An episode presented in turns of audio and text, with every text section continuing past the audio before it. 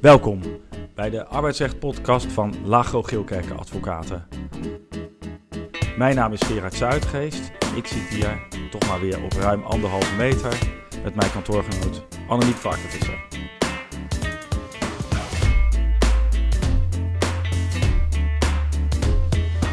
Annemiek, waar gaan we het deze keer over hebben?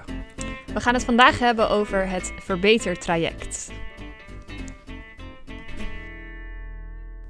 Ja, ik ben er weer fijn om na een korte vakantie hier weer uh, te zitten met jou. En ik hoop dat we er een mooie show van maken. Vast, we gaan ons best doen. Okay. Voordat we naar uh, het verbetertraject uh, gaan, eerst de recap natuurlijk. Ja. Is er nog wat te melden? Ja, je ziet natuurlijk nu uh, van alles rond corona en de werkvloer gebeuren. Dat is allemaal fors in beweging. We zitten nu op vrijdagmiddag vlak voor de persconferentie. Spannend. Nou, we verwachten dat er natuurlijk weer een lockdown aan zit te komen en dat we ook weer allemaal thuis moeten gaan werken. En de regering is ook bezig met plannen om het dan voor werkgevers mogelijk te gaan maken om QR-codes op het werk te gaan controleren. Ja. Dat zal nog wel wat voet in de aarde hebben. Dus um, ik verwacht ook dat dat pas op langere termijn zal, uh, ja, er daadwerkelijk doorheen zal komen. Ja. En dan is natuurlijk de volgende vraag: hoeveel werkgevers hiervan dan ook daadwerkelijk gebruik gaan maken? En of men niet gevaccineerde werknemers dan ook echt naar huis gaat gaan sturen. Ik verwacht zelf een ruim gebruik, zeker bij kleinere werkgevers. Ja, ja en je ziet ook, uh, ik las recent uh, van een aantal arbeidsrechten, professoren en deskundigen zijn wij natuurlijk ook, maar dat die hadden betoogd dat op basis van bestaande rechtspraak um, en nu al mogelijkheden zouden moeten zijn voor werkgevers om testbewijzen en corona-vaccinatiebewijzen ja. te vragen. Omdat werkgevers, we hebben dat ook wel in een eerdere podcast behandeld, uh, ook een verplichting hebben, een wettelijke verplichting hebben om uh, werknemers die bij hun op de werkvloer zijn uh, te beschermen mm -hmm. en daar een veilige werkomgeving voor te creëren. En uit oudere rechtspraak al volgt dat dan een belangenafweging door de rechter uh, zou moeten plaatsvinden. Ja. Maar ja, er zijn natuurlijk weinig werkgevers die, die zin hebben om hiervoor naar de rechter te gaan. Mm. Dus het is denk ik toch afwachten in hoeverre Den Haag met een uh, wettelijke basis daarvoor komt. Ja. ja, en er zullen denk ik ook de nodige discussies gaan ontstaan over de loonbetaling van niet gevaccineerde ja, werknemers. Dat denk ik ook, ja. En ook hier verwacht ik eigenlijk dat met het verloop van de tijd steeds meer begrip zal ontstaan voor werkgevers die in de situatie waar thuiswerken natuurlijk niet mogelijk is, geen werk heeft voor een werknemer om de loonbetaling dan te gaan staken. Ja, de ongevaccineerde werknemer ja. is dan eigenlijk niet meer welkom op de werkvloer. Mm -hmm. Ja, en dan denk ik, nu is dat lastig nog, denk ik, maar met het verloop van de tijd zal daar denk ik steeds meer begrip en ook steeds meer juridische ruimte voor, uh, voor komen. Eens. Ja. En dan maar naar het onderwerp van vandaag. Het verbetertraject. Verbetertraject. Ja. Opmerking vooraf over het belang van een goed verbetertraject. Uit onderzoek blijkt jaar op jaar dat ontbinding van de arbeidsovereenkomst op basis van dysfunctioneren de minst kansrijke ontslaggrond bij de rechter is. Ja. Ja. Uh, minder, ruim minder zelfs dan 40% van de ontbindingsverzoeken wordt in de praktijk afgewezen. Ja, en dat betekent dus ook dat het belangrijk is voor een werkgever om een goed verbetertraject te laten plaatsvinden voordat je met een dysfunctioneringsontslag uh, naar de rechter gaat. En we merken ook wel hè, dat ja, het is natuurlijk eigenlijk de uitdaging in het huidige tijdsgevricht voor werkgevers is om werknemers binnen de poort Mhm. te krijgen en te houden. En, en ontslag is eigenlijk uit. Mhm. Behalve als het gaat om dysfunctioneren, omdat uh, dat blijft toch altijd een, uh, een, een, probleem. En we krijgen daar ook in de huidige tijdgevricht nog veel, uh, veel vragen over. Ja. De podcast zullen we weer in uh, blokken opdelen. Mhm. Het eerste blok bespreken we wanneer je precies gebruik maakt van een uh, verbetertraject en wanneer precies sprake is van dysfunctioneren. En in het tweede blok zullen we nader inzoomen op de invulling van het verbetertraject. Dus hoe ziet het, ziet het eruit en wat zijn de vereisten voor een verbetertraject. En aan het eind geven we dan nog een aantal praktische tips voor de praktijk. Yep, laten we maar beginnen. Om de arbeidsovereenkomst wegens dysfunctioneren te kunnen beëindigen, moet er aan de volgende vereisten worden voldaan. En die volgen uit de wet. De eerste is dat de werknemer ongeschikt moet zijn om de bedongen arbeid te verrichten. Ja, dat is natuurlijk eigenlijk het dysfunctioneren. Ja. Gaan we straks naar kijken. De tweede voorwaarde is dat dat dysfunctioneren niet het gevolg mag zijn van ziekte of gebrek. Dat lijkt een logische regel. Ja. De werkgever moet de werknemer tijdig in kennis stellen van het dysfunctioneren. Ja. Vierde voorwaarde is dat de werknemer in voldoende in de gelegenheid moet zijn gesteld door de werkgever om tot een verbetering van het functioneren te komen. Dit is natuurlijk het eigenlijke verbetertraject. Ja. Daar gaan we in blok 2 vooral naar kijken. Ja, dan is een vereiste dat het dysfunctioneren niet het gevolg mag zijn van onvoldoende zorg voor de scholing van de werknemer of van de arbeidsomstandigheden. Ja, en als laatste, maar dat geldt eigenlijk voor iedere, voor iedere beëindiging, dat voordat het tot een daadwerkelijk einde van de arbeidsovereenkomst mag komen, moet er eerst worden gekeken of de werknemer kan worden herplaatst. Daar gaan we verder hier niet op in, Nee. omdat het eigenlijk aan alle ontslaggronden vasthangt. hangt. Ja, precies. Ehm, grofweg worden er twee verschillende vormen van dysfunctioneren onderscheiden. En die kunnen eigenlijk zowel gelijktijdig of afzonderlijk van toepassing zijn op een werknemer. De eerste is dat de werknemer niet voldoet aan de functievereisten die horen bij zijn functie. ja, Ehm, functieprofiel. Ja, ja, precies. ja. De tweede is dat er kritiek is op het karakter, de houding of het gedrag van de werknemer. Dus dat kan ook zijn dat een werknemer in functietechnische zin goed functioneert, maar toch dysfunctioneert omdat hij bijvoorbeeld altijd te laat komt, slecht com- eh, communiceert met zijn collega's of Ja, ja. heel negatief is. Ja. Ja, eh, f- functioneren bestaat uit meer dan het doen van wat er in het functieprofiel staat. Helder. Ja, en soms kan ook een discussie ontstaan over de vraag of de teleurstellende resultaten van een werknemer het gevolg is van dat dysfunctioneren. Is het dan de man of is het de markt? Mhm. En uit een wat oudere uitspraak volgt dat eh, meestal tegenvallend bedrijfsresultaat of tegenvallende resultaten van een werknemer niet direct bewijs zijn voor zijn dysfunctioneren. Want de arbeidsovereenkomst heeft, volgens die oudere rechtspraak, niet het karakter van een resultaatsverbintenis. Ja. Een uitgangspunt is dat met een beoordeling op resultaten, zoals een bepaalde output of zeker kwaliteitseisen, voorzichtig dan ook moet worden omgegaan. Eh, nu het behalen daarvan niet afhankelijk mag zijn van externe omstandigheden, zoals een slechte markt. Hè. In 2020 oordeelde een rechter nog dat opgestelde criteria die enkel relateren aan prestaties van overige collega's, niet de conclusie rechtvaardigt dat een werknemer dysfunctioneert. Het ging om een zaak van Booking.com, was op zich wel een grappige zaak, waarbij Booking.com stelde, nou deze werknemer dysfunctioneert, want hij doet het slechter dan zijn collega's. Zijn klanttevredenheidsratio, dat houden ze daar allemaal bij, week een paar procenten af van het gemiddelde. Maar zei de rechter, nou dat levert geen dysfunctioneren op, want eh, plat gezegd, in ieder voetbalteam zit wel een slechtste speler. Mhm. Maar dat betekent eigenlijk nog niet dat die slechtste speler ja, beneden de maat is. Mhm.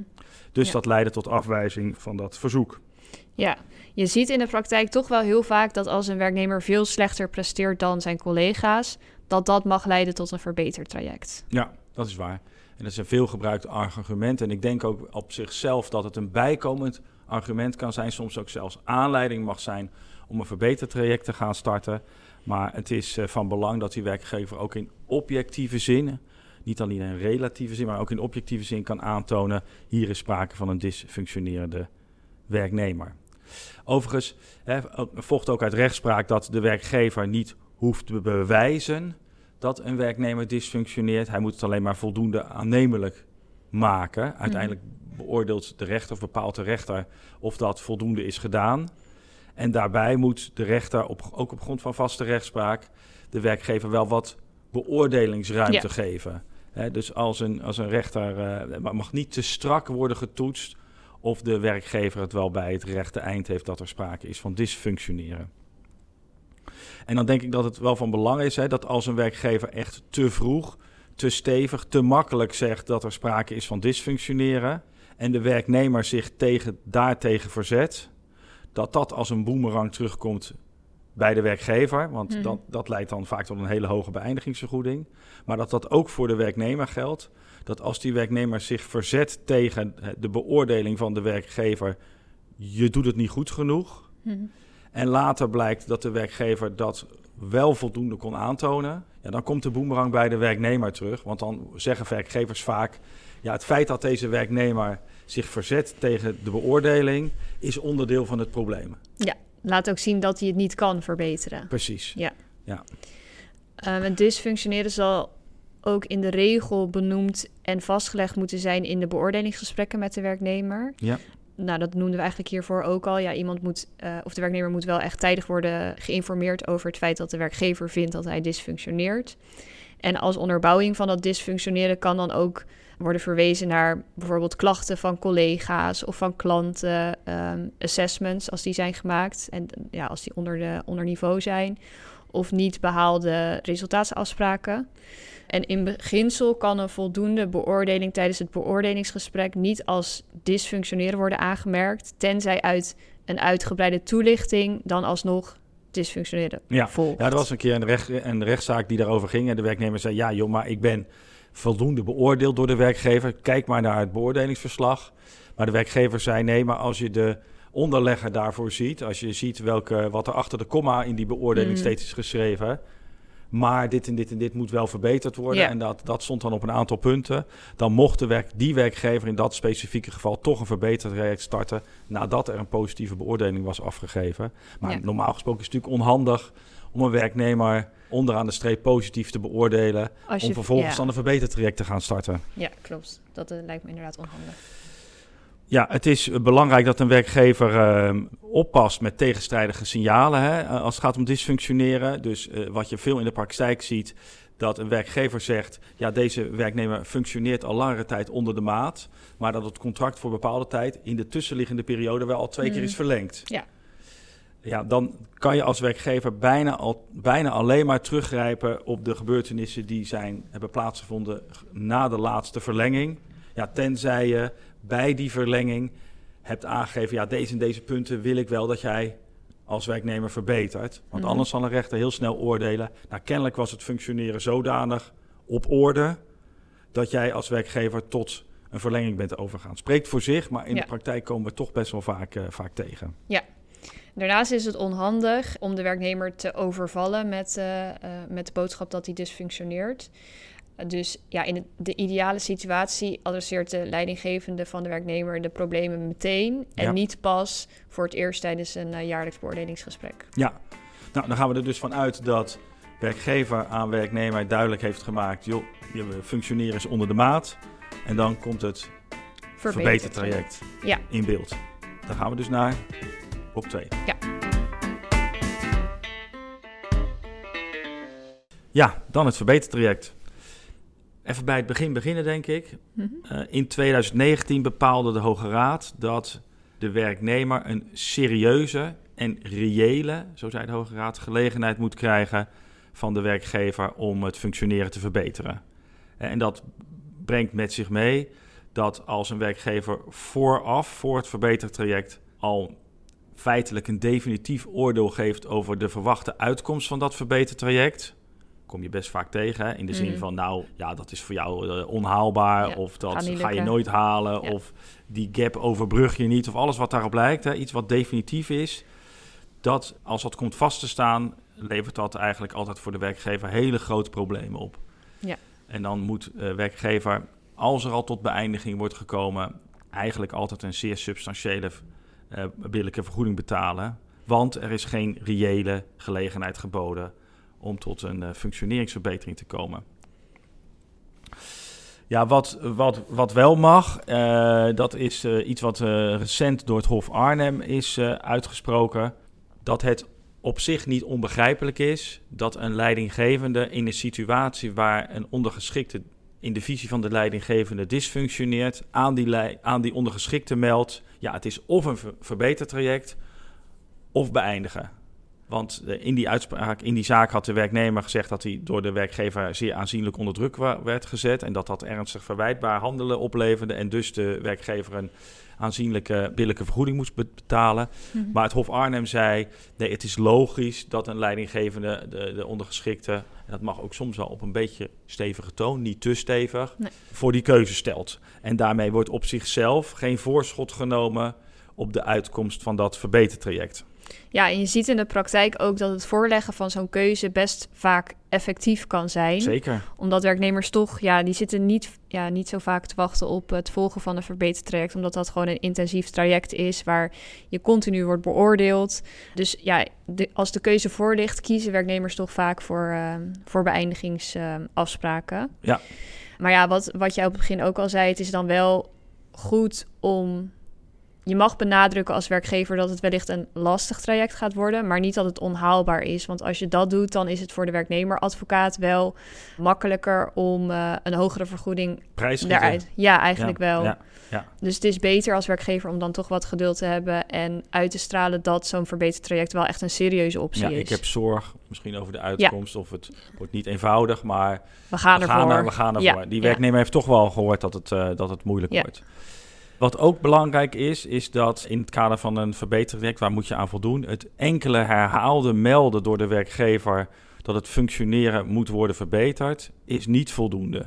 Het gaat erom dat de werkgever aan de werknemer duidelijk maakt welke concrete lat de werknemer op verschillende aspecten van zijn functioneren moet halen, maar ook om welke hulp, ondersteuning en begeleiding daarbij wordt gegeven. Mhm. Als de lat alleen wordt neergelegd, is dat geen verbeterd traject. Hè, welke hulp, ondersteuning en begeleiding in een concreet geval van de werkgever mag worden verlangd ter verbetering van het functioneren van die werknemer. Ja, als mede waarop de wijze waarop dat vast wordt gelegd, ja, dat hangt af van de omstandigheden van het geval, zoals altijd. Hmm. Maar als je als werkgever duidelijk maakt, nou joh, we gaan je op deze en deze wijze onder job uh, met een externe coach, met evaluatiemomenten begeleiden. En deze en deze punten moet je concreet verbeteren, dan ben je aan een heel eind. Ja.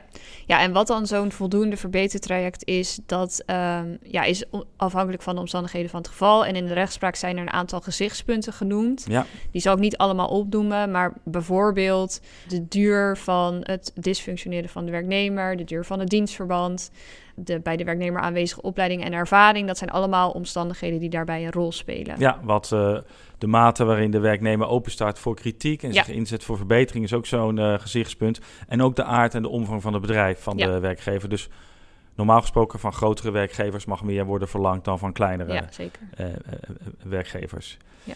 Ja, dus vereist is dat in het verbetertraject concrete afspraken, heldere doelen worden opgesteld die objectief gemeten kunnen worden. Ja. En dat er hulpmiddelen worden aangereikt die op zichzelf in objectieve zin voldoende kunnen zijn om eh, de beoogde verbeteringen te halen. En in het verbeterplan dienen dus ook de consequenties op het niet behalen van die resultaten opgenomen te worden. Ja. En dan is de vraag, ja, eh, mag dan dat opstellen van dat verbeterplan en het uitrollen daarvan gewoon aan de werknemer worden overgelaten? Ja, in beginsel ligt het initiatief voor het opstellen van het verbeterplan bij de werkgever. Die Ja. zegt natuurlijk, jij dysfunctioneert, dus dan moet je denk ik als werkgever ook aangeven waar het aan schort en wat er beter moet. Maar als er bijvoorbeeld sprake is van een, een hoog functieniveau of een forse werkervaring, dan kan van de werknemer ook worden verlangd dat hij zelf dat plan opstelt. Ja. Het is wel de vraag of dat verstandig is. Ja, ik vind dat eigenlijk dat overlaten van het maken van een functioneringsverbeterplan aan de hoogopgeleide werknemer is denk ik alleen verstandig als je als werkgever zeker weet dat gaat hij niet doen. Ja. En dus dan blijven we hangen, eh, dan blijven, we- kunnen we daar achter, mooi achter blijven hangen. Maar als hij dat wel doet, ja, dan slaat natuurlijk eh, dat risicoprofiel als het ware weer om. Want dan zal de werkgever dat verbeterplan, wat ongetwijfeld minder stevig Ja, is dan wat de tuurlijk. werkgever zelf had gedacht of had gewild. Ja, dat moet het aanscherpen, verbeteren en aanvullen. En dat kan soms meer energie en tijd kosten dan het vanaf begin af aan Ja. zelf maar eh beetpakken. Dat Dus alleen als je denkt, joh, hij gaat het echt niet doen. Mhm. Eh, daar kunnen we achter blijven hangen. Maar anders dan zou ik zeggen, pak het initiatief als eh, werkgever.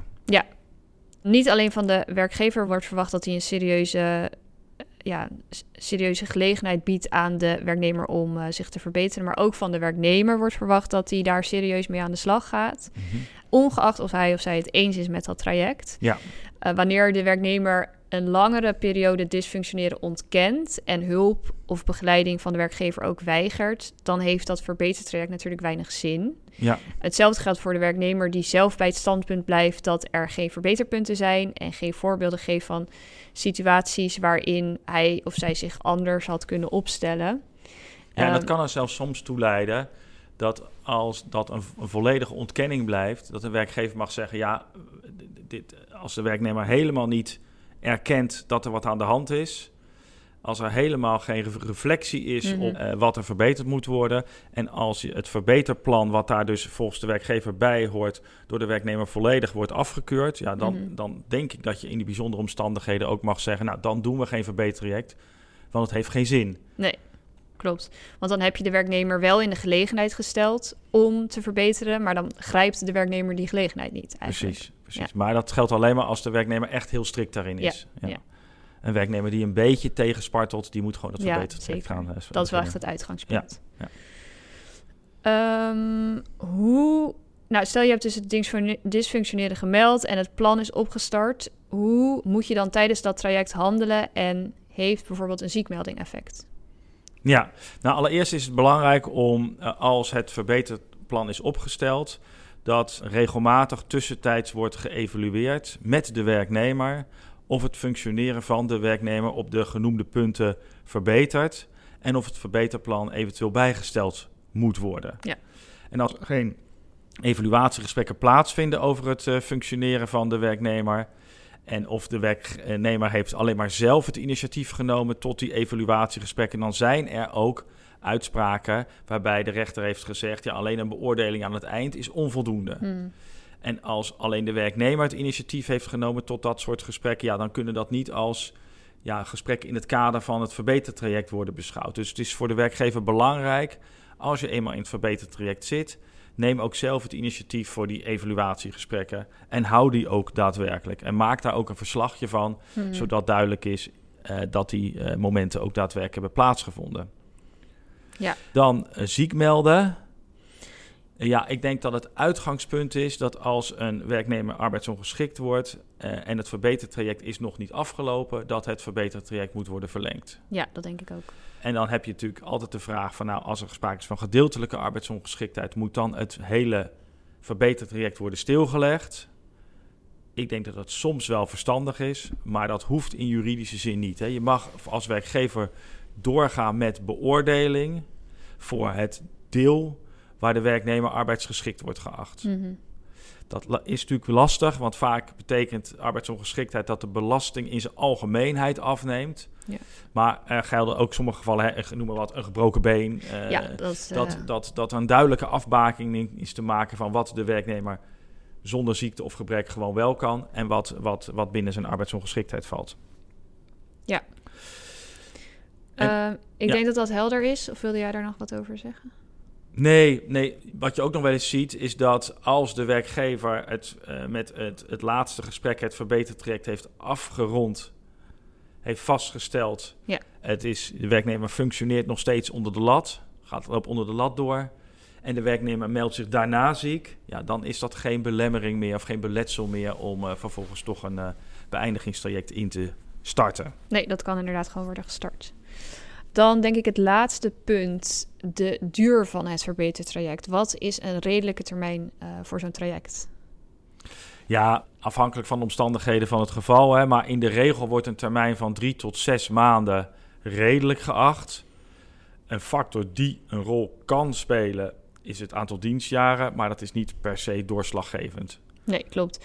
En eh, er is ook een uitspraak van een productiemedewerker die ongeschoold werk uitvoerde. En alle andere werknemers binnen dat bedrijf die werkten al zelfstandig. En voor die productiemedewerker werd een uh, verbetertraject van zes weken redelijk geacht. Ja. Dus het kan ook echt een stuk korter. Ja, er was de stelling van de werkgever was, nou ja, de anderen kunnen het binnen twee weken leren en zijn binnen twee weken kunnen we die loslaten. Ja. En in, in, dat werd, ook, uh, werd er ook gevolgd. En uh, zes weken was in dat verband, natuurlijk een hele korte termijn, maar was in dat verband, uh, gelet de omstandigheden van het geval, voldoende. Ja, maar het ligt dus inderdaad echt aan de omstandigheden van het geval. Want in een andere zaak uh, werd een verbetertraject van acht maanden als tekort aangemerkt. Ja. Dus dat is dan echt wel een serieuze, serieus verbetertraject, qua lengte in ieder geval. Maar alsnog was dat uh, tekort. Ja, maar daar, dat klopt. Maar daar speelde dat ergens halverwege de rit was een positief evaluatiegesprek gevoerd en werd eigenlijk gezegd, nou, het functioneren is nu eigenlijk zodanig op orde dat aan alle elementen van het uh, verbetertraject al voldaan is. En later vond er een terugval plaats. En toen is gezegd van, nou ja, dan is die, dan moet je eigenlijk min of meer ja, opnieuw beginnen. Ja. Uh, of in ieder geval, dan kan je niet een hele korte termijn nemen daarna, na dat positieve evaluatiegesprek, om dan als de, de werknemer alsnog af te, af te schieten. Ja. Oké, okay, prima. Dan uh, vatten we het nog even samen. Wat is nou belangrijk bij het verbetertraject? Yep. Zorg voor een goede schriftelijke vastlegging van het dysfunctioneren van de werknemer. Ja, en neem als werkgever je verantwoordelijkheid bij het opstellen van een verbeterplan. Zorg voor meetbare, concrete doelen, haalbaar en realistisch. En neem het initiatief. Ja, dus laat het niet bij de werknemer liggen. Bied ondersteuning en begeleiding aan. Dus volsta niet met het benoemen van wat er niet goed gaat en hoe het wel moet. Maar ehm, eh, ja, ondersteun de werknemer daar ook Ja. in. Concreet. En bespreek vooraf wat je doet bij een geslaagd verbetertraject. En wat er gebeurt als de doelen niet worden behaald. En dat zal dan normaal gesproken ontslag zijn. Probeer altijd aan het begin van het traject ook in gesprek te komen over een exit. En geef geen eindoordeel over de kansen van het verbetertraject. Je mag wel je zorgen uiten, maar ja, laat zien dat het wel een realistische optie is. Want ongeduld kost meestal extra geld. Voor een werkgever is een verbetertraject een probleem, maar voor de werknemer eigenlijk altijd een drama. Dus de werknemer zal eh, ja, de suggestie van de exit ook echt wel ja, willen horen. En meestal eh, zullen ze ook bereid zijn om Ja, daarover te praten. Ja, ja. We staan op een kruispunt. Dat Ja. is eigenlijk de gedachte dan. Als laatste hè, leg eh, ook expliciet vast als een werknemer het niet eens is met de conclusie dat wordt gedysfunctioneerd. En dat wordt dan meestal geherframed naar ja, dat is onderdeel van het probleem waar we juist tegenaan lopen. Dat was het denk ik voor vandaag. Dat denk ik. Jullie kunnen onze podcast natuurlijk liken, jullie kunnen ons volgen. eh, jullie kunnen ook suggesties doen voor een volgend onderwerp. Wij hebben nu in ieder geval bedacht dat we het de volgende keer gaan hebben over het ontslag op staande voet. Yep, juicy. Juicy. Dus dat is voor de volgende keer. Bedankt voor het luisteren en eh, tot dan. Tot de vol- volgende keer.